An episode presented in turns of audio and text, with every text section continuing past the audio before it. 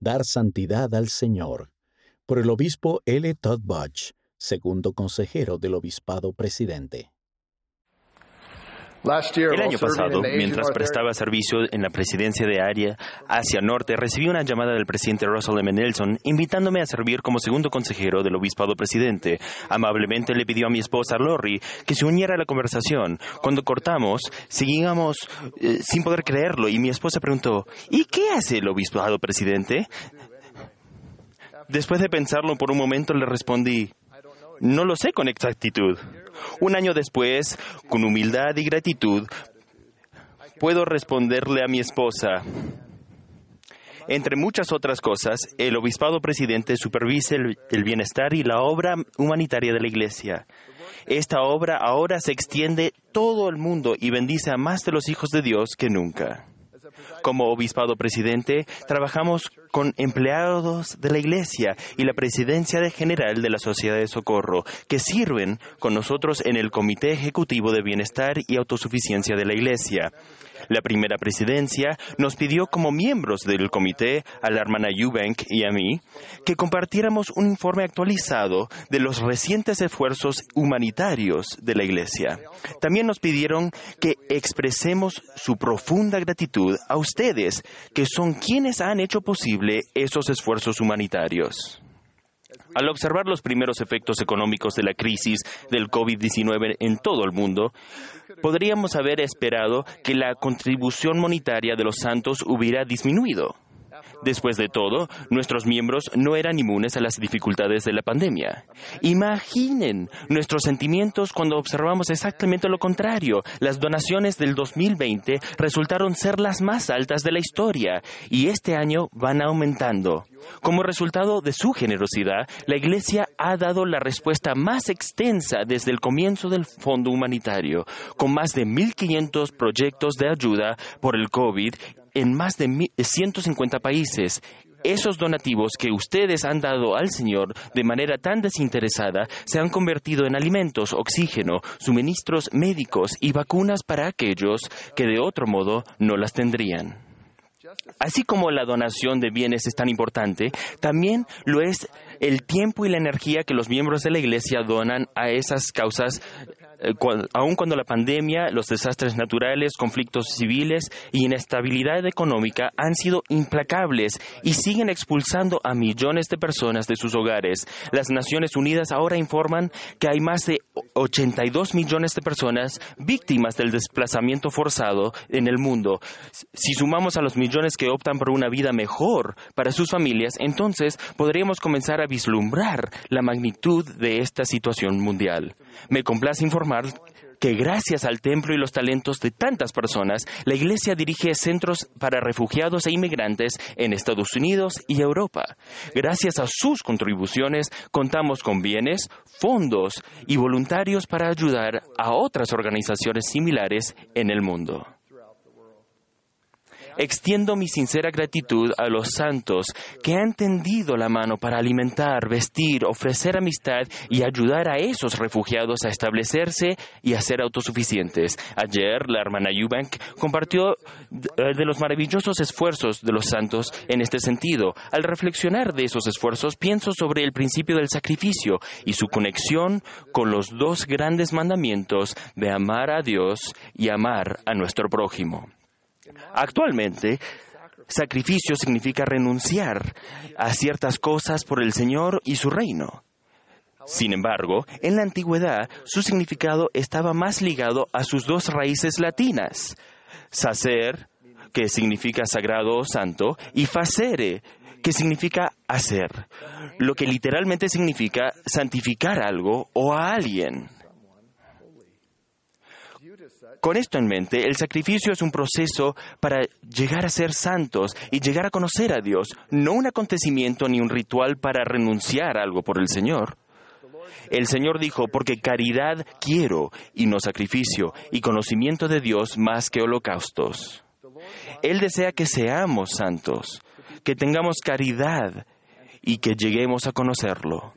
como enseñó el apóstol Pablo, y si repartiese todos mis bienes para dar de comer a los pobres, y si entregase mi cuerpo para, que, para ser quemado, y no tengo caridad, de nada me sirve.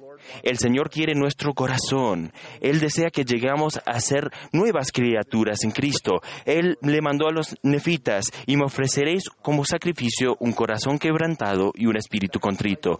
El sacrificio no se trata de renunciar, sino de dar al Señor. En el frente de cada templo leemos las palabras «Santidad al Señor». La casa del Señor. Al guardar los convenios con sacrificio, somos santificados por la gracia de Jesucristo.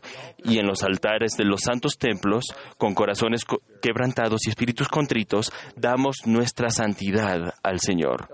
El elder Neil A. Maxwell enseñó, la sumisión de nuestra voluntad o corazón es la única cosa exclusivamente personal que tenemos para colocar sobre el altar de Dios, pero cuando nos sometemos dejando que nuestra voluntad sea absorbida en la voluntad de Dios, entonces verdaderamente estamos dándole algo. Cuando los sacrificios a favor de otras personas se ven como una renuncia, pueden ser una carga y desanimarnos cuando no somos reconocidos ni recompensados. Sin embargo, cuando se ven desde la perspectiva de dar al Señor, nuestros sacrificios por los demás se convierten en dones y el gozo de dar generosamente se convierte en la recompensa. Una vez libres de la necesidad de amor, aprobación o aprecio de los demás, nuestros sacrificios se convierten en las expresiones más puras y profundas de nuestra gratitud y amor por el Salvador y nuestros semejantes. Cualquier sentimiento orgulloso de autosacrificio da paso a sentimientos de gratitud, generosidad, satisfacción y gozo. Algo se santifica, ya sea nuestra vida, nuestras posesiones o nuestro tiempo y, o talentos, no simplemente al renunciar a ello, sino más bien al consagrarlo al Señor. La obra humanitaria de la Iglesia es un don.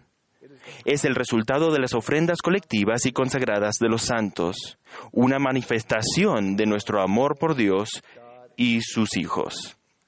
Stevie y Anita Canfield son representantes de los santos de los últimos días en todo el mundo que han experimentado las, ex- las bendiciones transformadoras de dar al Señor. Como misioneros de bienestar y autosuficiencia, se les pidió que proporcionaran ayuda en los campamentos de refugiados y centros de inmigrantes en Europa. Profesionalmente, la hermana Canfield había sido diseñadora de inter- interiores de primera ca- categoría, contratada por clientes adinerados para embellecer sus mansiones u hoteles. De repente, entró en un mundo completamente lo opuesto, para prestar servicio entre personas que habían perdido casi todo en términos de posesiones terrenales. En sus palabras, ella intercambió pasillos de mármol por pisos de tierra, y al hacerlo encontró gran satisfacción cuando comenzaron a ofrecer amistad, a amar, a abrazar y a, a aquellos que necesitaban su cuidado.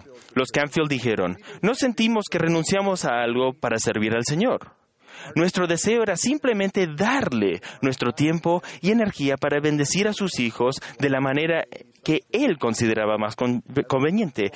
Al trabajar junto a nuestros hermanos y hermanas, cualquier apariencia exterior, cualquier diferencia de origen o, o pertenencia se disolvió y simplemente veíamos el corazón de las personas. No hay ningún grado de éxito profesional ni logros materiales que pudieran haber equilibrado la forma en que esas experiencias nos enriquecieron al servir a los que más, a los más humildes. La historia de los Canfield y muchas otras eh, eh, como esas me han ayudado a apreciar la letra de una sencilla pero profunda canción de la primaria. El arroyito da, de sus aguas al pasar, pequeño es, pero por dónde va, a las plantas vida da. Sí, cada uno de nosotros es pequeños, pero al juntarnos para dar a Dios y a nuestros semejantes, donde quiera que vayamos, podemos enriquecer y bendecir las vidas de otras personas. La tercera estrofa de esta canción no es tan conocida, pero concluye con esta amorosa invitación. Dad pues cual Cristo dio. Todos pueden dar algo. Jesús nos ha dado su feliz sostén. Niños, demos hoy también. Queridos hermanos y hermanas, al vivir para Dios y los demás, dando de nuestros medios, tiempo e incluso de nosotros mismos, dejamos al mundo más verde y a los hijos de Dios más felices y en el proceso llegamos a ser más santos. Que el Señor los bendiga en abundancia por sus sacrificios. Testifico que Dios vive. Su nombre es el hombre de santidad. Jesús es su Hijo, y toda buena dádiva viene de Él. Ruego que mediante su gracia y la observancia de nuestros convenios mediante el sacrificio, seamos santificados y siempre demos más amor y santidad al Señor.